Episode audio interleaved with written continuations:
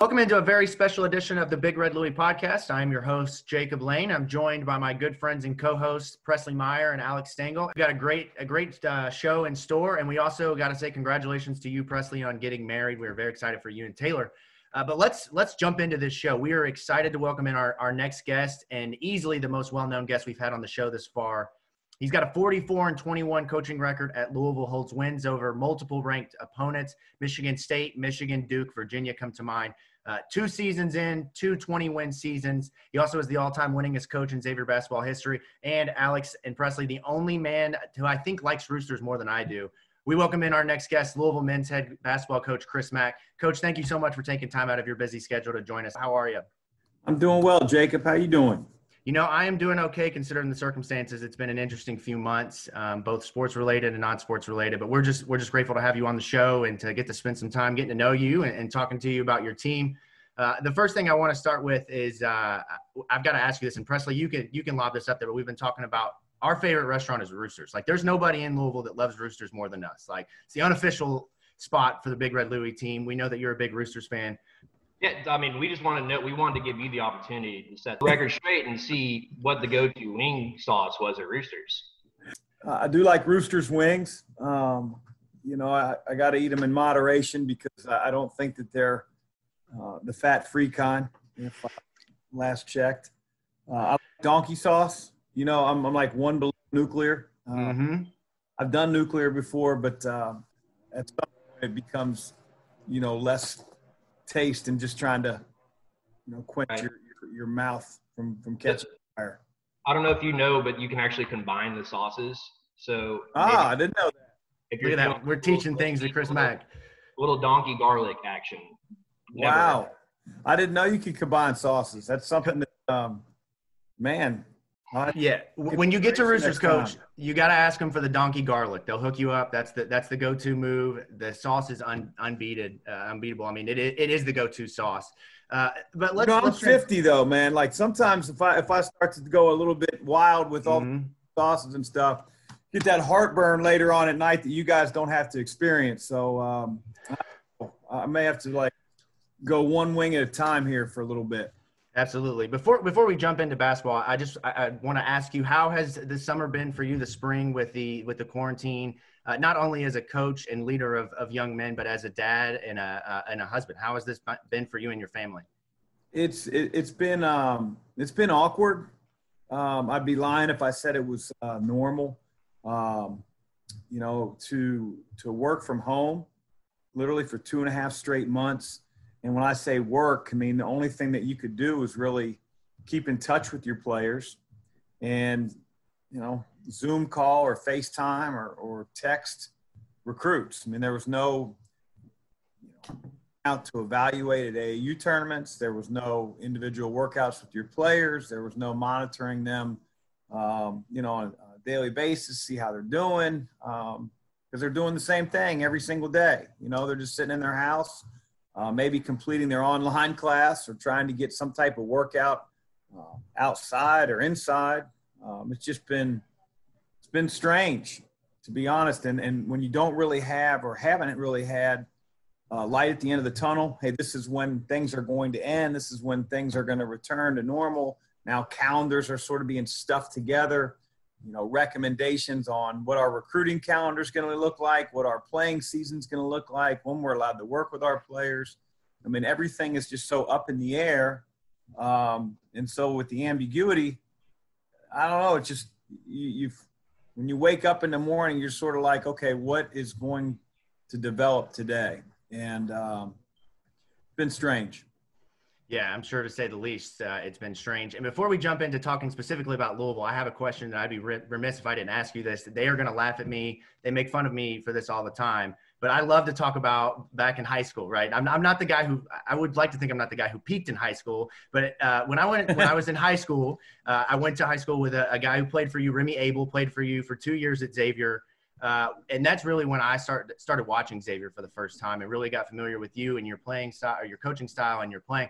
But tell me a little bit about how Remy ended up at Xavier. He was a transfer from IU uh, and then played for you and, and, played a big role for some tournament teams for you. Uh, but t- tell me a little bit about about him and, and what you remember. Well, we knew about Remy coming out of high school at Eastern. I mean, we we followed his high school career, uh, watched him play in AAU. Um, his recruitment obviously uh, became more national, and and uh, he ended up going to IU. And I thought had a really really good first couple years for Indiana. You know, I think he was that guy that came off the bench, was an, a role player, had you know brought great energy, terrific defensive player.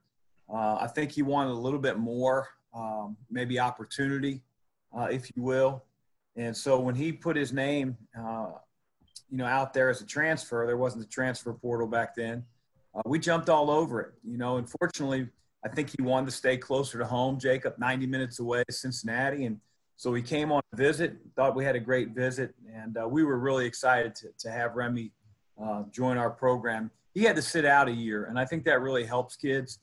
I know that there's been a lot um, written and talked about with the transfer rule, being eligible right away. Uh, coming from a guy that was a former transfer myself, um, there's just such a benefit to that year. You get to know your teammates. You certainly get to uh, get in better shape, learn the system that you're about to play in, feel very, very comfortable with the campus environment and just the new school, the new transition that you're making. And I thought Remy thrived. He had a great sit out year. He became a lot stronger. I think he got Grant gained more confidence in his shooting, and he was a big part of two really successful teams when he played. Um, he was a terrific defensive player. Uh, there, there was not a game that um, that we played that we didn't have him on the other team's best perimeter player, um, and he did a he did a he did a great job. So, um, you know, came up big in some big moments, NCAA tournaments when we you know, went to a Sweet 16. Uh, he was a big part of that. We lost to Arizona um, out in Los Angeles, I think his senior or his junior year. And then his senior year was that tough finish against Wisconsin. We were a two seed. Mm-hmm. Ironically, he was the guy that was challenging the shots, but um, he did everything he could. Really enjoyed coaching Remy. He's actually worked uh, a couple of our camps here at Louisville in his summers, uh, not playing professionally. So uh, comes from a great family and have nothing Absolutely things to say about Remy Abell. Yeah, absolutely. It's just one of those things, you know, it's not very often you have a connection with the head coach of, of the, the program you grew up watching that goes back to another school where a former friend and, and uh, acquaintance yeah. played for you. So I just, it was one of those things I had to ask about. They got a good laugh out of it. But let's talk about the offseason. It's been an interesting offseason for a number of reasons for you guys.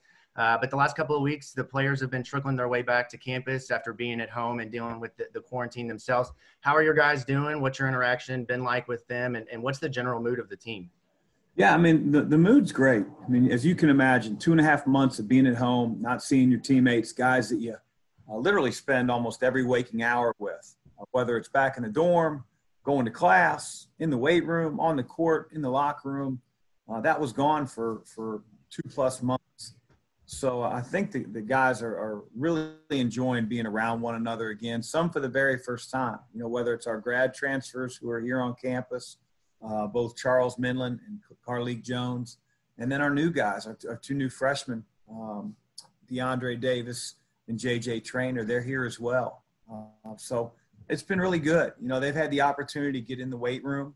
They've had the opportunity to go on the court, not with um, not with any of our instruction. This is really on their own, uh, getting shots up. Some of the uh, the older players, the veteran guys, are, are sort of putting uh, the new guys through the paces, through maybe shooting drills and whatnot that that we've done with our players in the past. So it's a little feeling out process, for them, uh, but it, it, beats the alternative.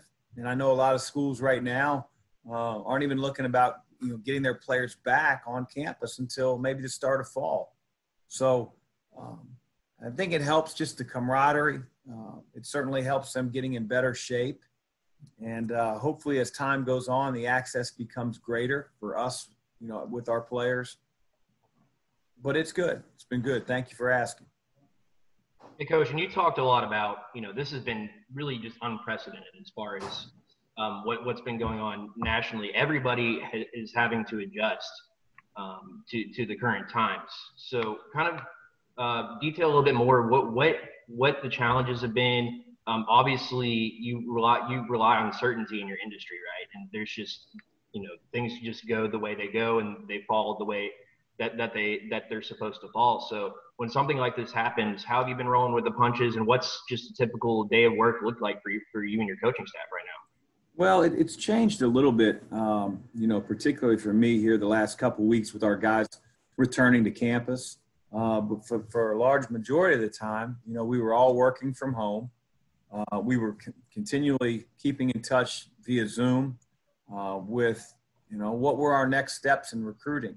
You know, and typically when, when you know, let's say that the rising senior class, the kids in the 2021 class, we would normally have the opportunity uh, both throughout our season and then particularly in April uh, with the AAU events, being able to see these kids live, you know. So I have to balance my time throughout the course of the year coaching our team, being at practice every day, you know, preparing our guys for the next opponent, um, and also trying to find evenings or weekends where I can go out. Maybe it's an off day for our team, and and see a high school, you know, junior at the time play.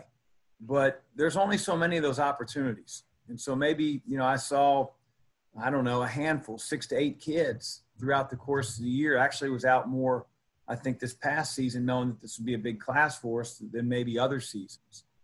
But you still don't have the opportunity to see every kid that you plan on recruiting. You know, your assistants are doing that, and uh, the trust factor that you have to have in your assistants, what they see in a player. Um, so we usually use April. We usually certainly use June and July as measuring sticks for, for players to figure out uh, who are we targeting. So we had to do a lot of that on film.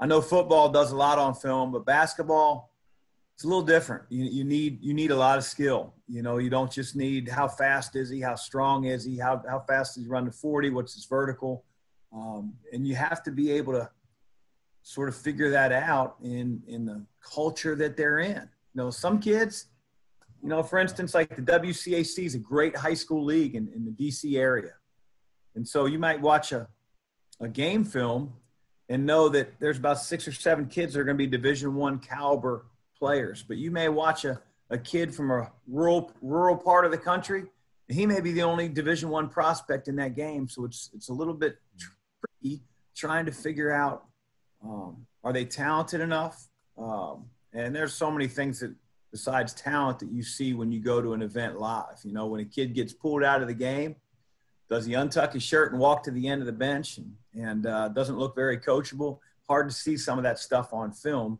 but um, you know we've tried to make the best decisions that we can uh, in, in, light of you know where we're at. Good thing is Louisville's not the only the only school in that situation. There's 340 some odd schools dealing with the same thing. Coach, one of the things we got really excited about in the offseason was seeing some of the new matchups uh, coming about for Louisville and Cincinnati is one of the biggest rivalries uh, the program has, uh, dating back. You know, we haven't played them since 2014. Can you tell us a little bit about how that matchup was renewed and what it'll be like for you being a part of another rivalry uh, with Cincinnati and this time around with the coach you might like? Yeah, I mean, I've, I've heard from the very beginning of, of my time here at Louisville that, um, you know, that's the game that fans wanted.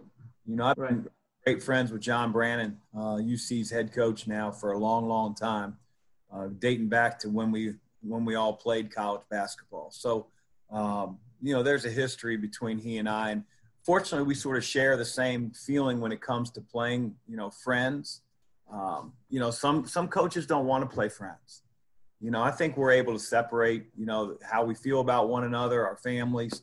Uh, for one for one night, I have so much respect for him that um, you know, if, if, we were unfortunate, we didn't, you know, win the game, um, you know, I wouldn't be at a loss thinking, hey, th- this guy is, is such a good person, does it the right way, uh, the type of people that I want to play.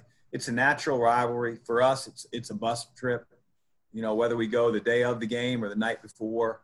Uh, felt like with everything going on with COVID, probably be easier for our team to manage. Um, and so wasn't sure with, with, with Oklahoma State and the Armed Forces Classic and all that stuff being uh, able to happen. Uh, um, there's just too much, you know, surrounding the game that um, there's a little bit of hesitancy. So we thought it was a natural game. We're going to try to pick up the Oklahoma State game uh, the following season when everything re- sort of returns to normal. Um, and I think this is a great two-year series for both programs.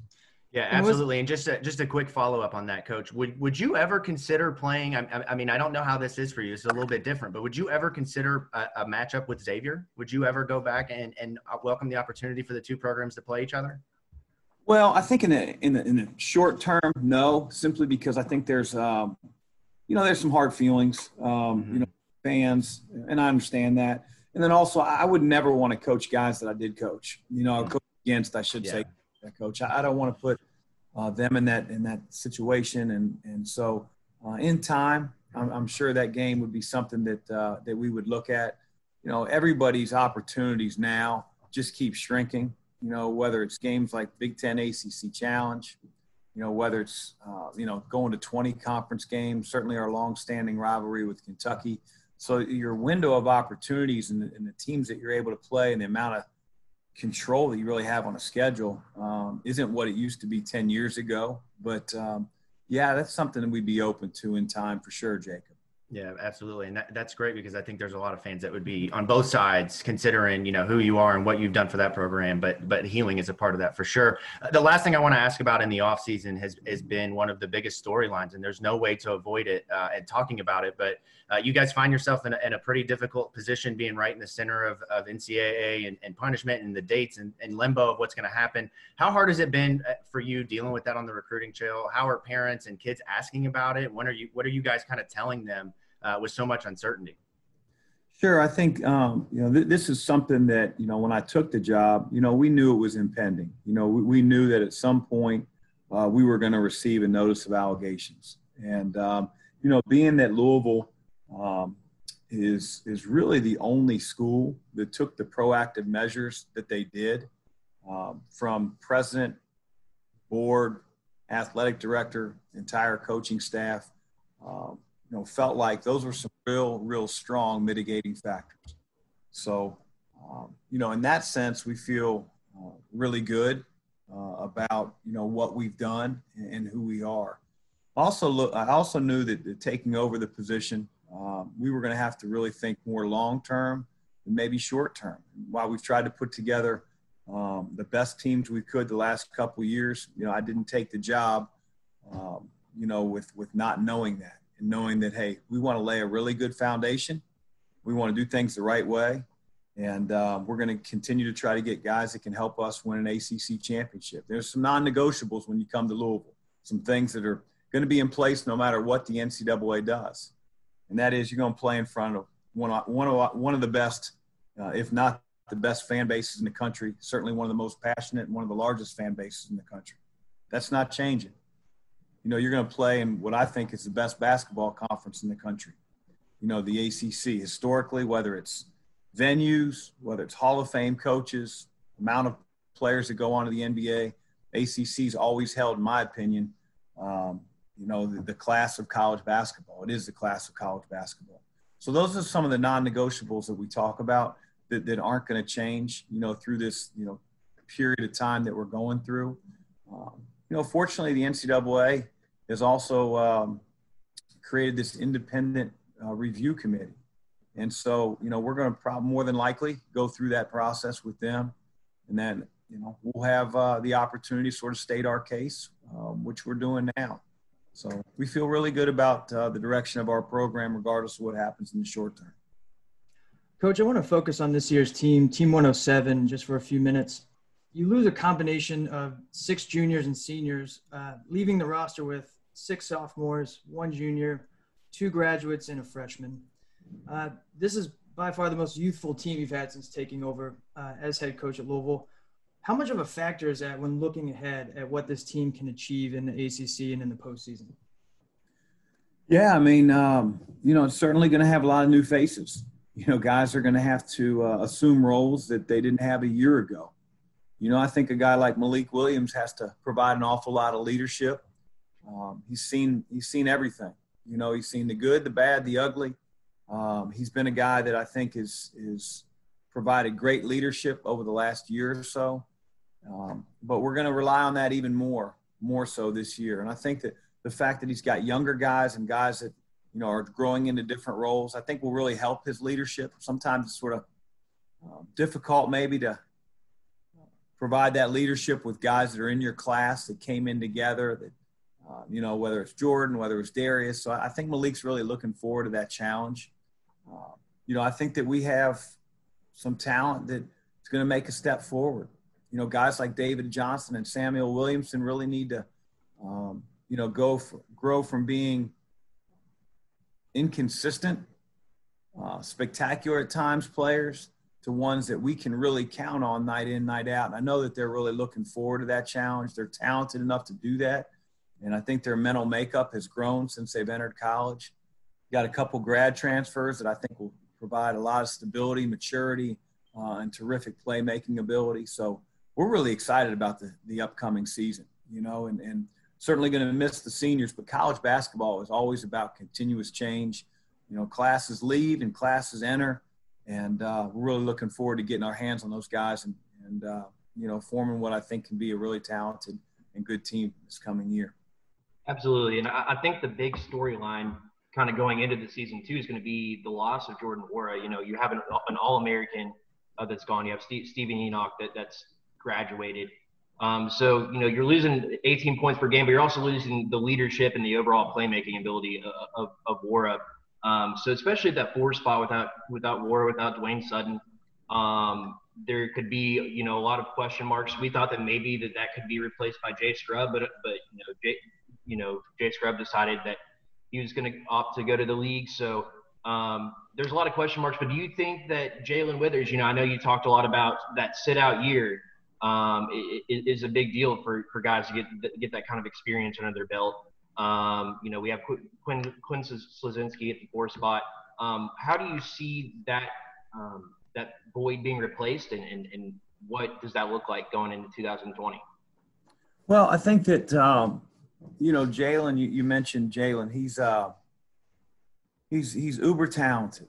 You know, he really is. I think last year was uh, a great year for him to to not put the pressure on himself of playing, not playing. He would have been way too inexperienced. Um, he's still going to go have have some growing pains this coming year, but some of the things that he does, Presley, you can't teach. I mean, he is way above the rim uh, at times. Um, he can be a mismatch four five.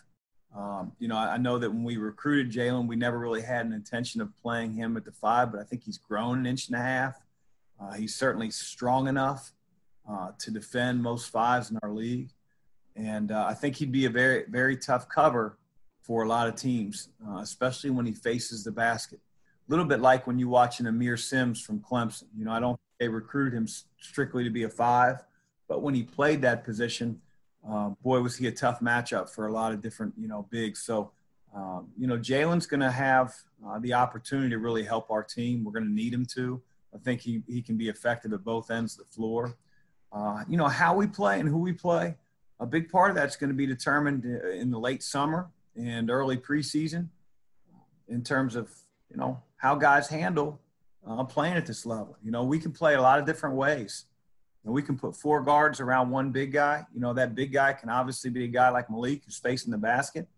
And so uh, we want to continue to have a lot of flexibility with how we play, uh, especially on the offensive end.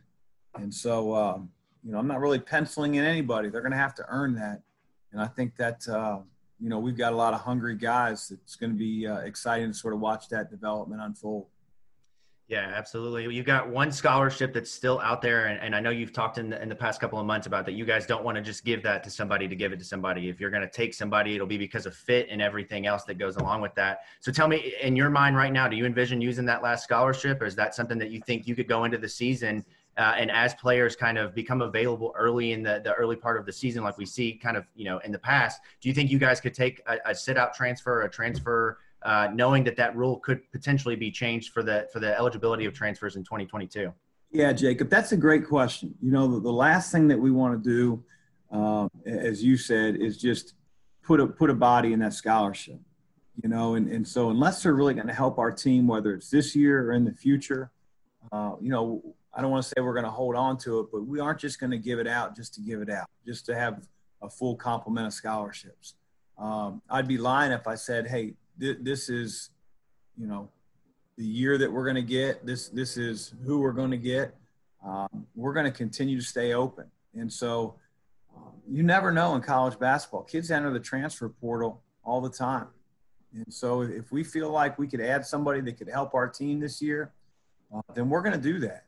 If we feel like at some point, you know, whether that's right at the start of school, first semester, that all of a sudden there's a transfer out there that um, obviously would have to sit out if they were joining us uh, in the first semester or second semester, then then we would do that. But uh, you know, right now to have a crystal ball and say this is how it's going to play out, I don't know that.